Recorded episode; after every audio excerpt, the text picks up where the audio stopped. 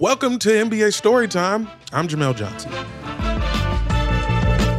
Today, I'm going to tell the story of the WNBA's first dunk.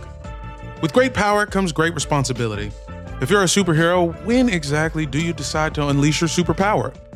Is it day one? Do you wait until you learn how to fully control it?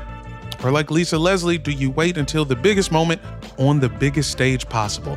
Today's story is about the slam that led to the all female reboot of Onyx. Let's jam!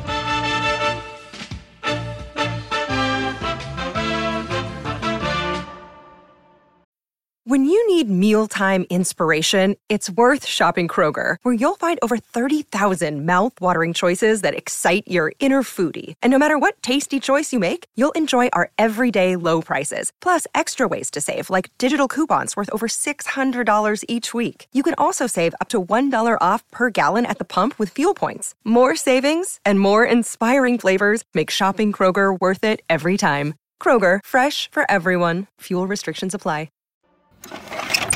You may know Lisa Leslie from being an all timer in the WNBA, but her origin story seems like something right out of the Marvel Cinematic Universe.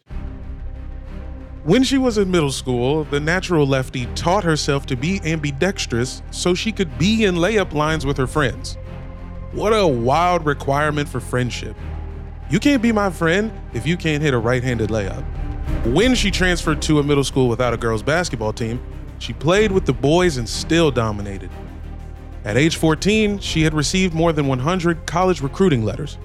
In high school, she dropped 101 points in a half. That's 37 for 56 from the field with 27 free throws. The other team wasn't exactly hyped about it, as Lisa revealed in this interview with Slam Magazine. The team quit at halftime, so we didn't play a second half. Yeah, that was a rough day for the other team, so I could imagine that uh, it probably didn't feel good to be on the other end of that. If Leslie is a superhero, then that's gotta be her nemesis's origin story. You don't remember me, Leslie, but you scored 101 points on my team in 16 minutes. Now that I have assembled the Infinity Sneakers, I will snap and cut your points in half. Which would still be a 50 ball. But stay humble, I guess. When she wasn't crushing the dreams of other high school girls, Lisa Leslie was dunking during practice. She couldn't palm the ball as a sophomore, yet she could still throw it down.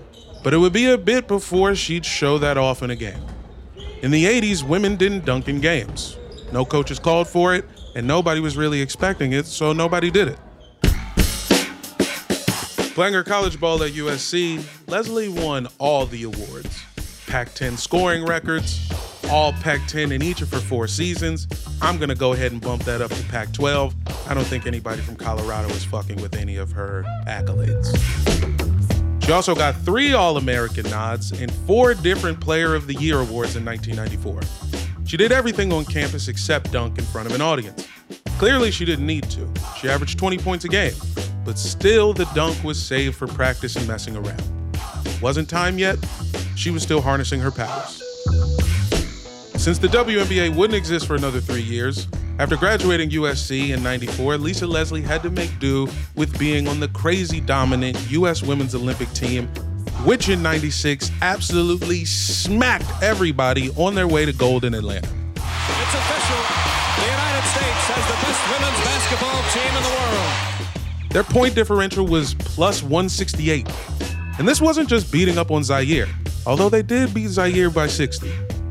They averaged a 28 point win, and they never won by less than 15. How'd Lisa do? Not bad. Scored 35 and set the American Olympic women's scoring record against Japan in the semis. No big whoop. Lisa gets the bounce. Lisa Leslie having a tremendous game. Coming off the heat of 96, the WNBA would have its inaugural season in 1997. Witness the latest chapter in the history of women's sports, the debut of the WNBA. It was almost time to dunk, but first, Lisa Leslie had to have a different first. The first person to touch a ball in the W. Here's the tip, and the Sparks control. I know you can't see this, but Lisa Leslie got up for that tip off. It must have been adrenaline pumping or something because she jumped maybe three times higher than Rebecca Lobo. Let's stop the tape at the height of her jump. Based on the fact Lisa Leslie is 6'5 and she's about a quarter body length off the ground, her wingspan is 7'4. Yeah, she's tapping 12 feet here. She was way above the rim on the first tip off. Lisa spent another five years in the hyperbolic time chamber before finally going Super Saiyan. Here's the scenario it's July 30th, 2002. The Sparks are down by 11 points against the Miami Sol, and Lisa Leslie is pissed. The Spark had won their first WNBA title the year before and were looking to repeat. Repeat champions don't lose to the Sol, mainly because the Sol don't fucking exist anymore. But at the time, they weren't good either. Ironically, Leslie and the Sparks were looking for a spark. So when a long rebound left Lisa Leslie with a breakaway at 444 remaining in the first, I'll let pass Lisa on the Rich Eisen show take it from here. I was trying to think of what I could do to inspire my teammates. Really, uh, was what that was what was in my head, and so I'm like, I got to go for it, you know. So she she threw it to me, and, and I dunked it. I did it without thought, but then once I dunked it, I was realized like, wow, Everybody was like, whoa. Fires gets it up to Leslie. What's she going to do? She dunked it! For the first time in WNBA history, someone has dunked in a game. It's Lisa Leslie with the dunk. Nobody, nowhere, no oh. how has ever done it in the WNBA.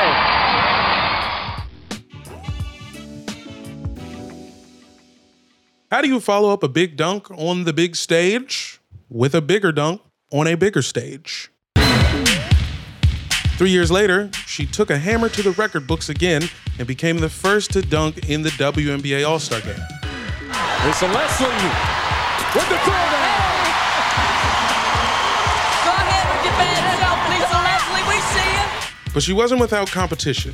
Just before Lisa slammed it home, Deanna Nolan tried to put one down. It rimmed out. he wants a dunk. Let it go. Lisa Leslie going to hang out near midcourt. Ruth Riley. Oh! Deanna Nolan went for one. Sure, nobody plays defense in the All Star game. But Lisa Leslie had shown with her two dunks that it was possible, and other women were beginning to believe, like Neo in the Matrix.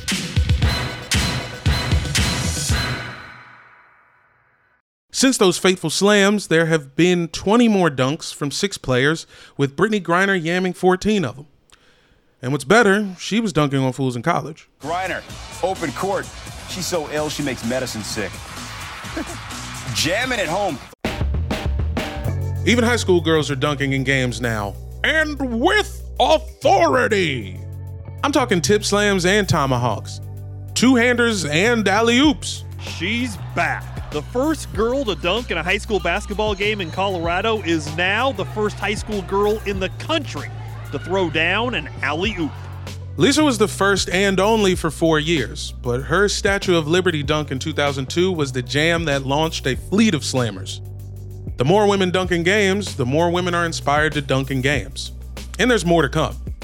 I know personally I'm looking forward to one more first the first woman to shatter the backboard.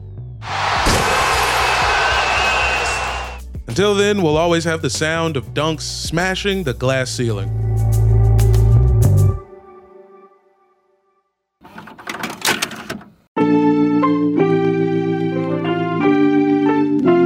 Thanks for listening to NBA Storytime. I'm your host, co writer, and stretch three on the floor, Jamel Johnson. Harry Swartout is our producer, co writer, and a man heavily invested in rec specs. Daniel Hardigan is our script editor and the guy who mops up after people who fall down under the basket.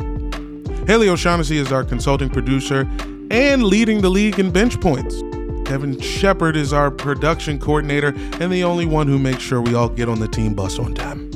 John Yales and Peter Moses are our executive producers, and they also insisted on calling their own fouls. Real good to you guys. NBA Storytime is a Blue Wire podcast. Catch you next time.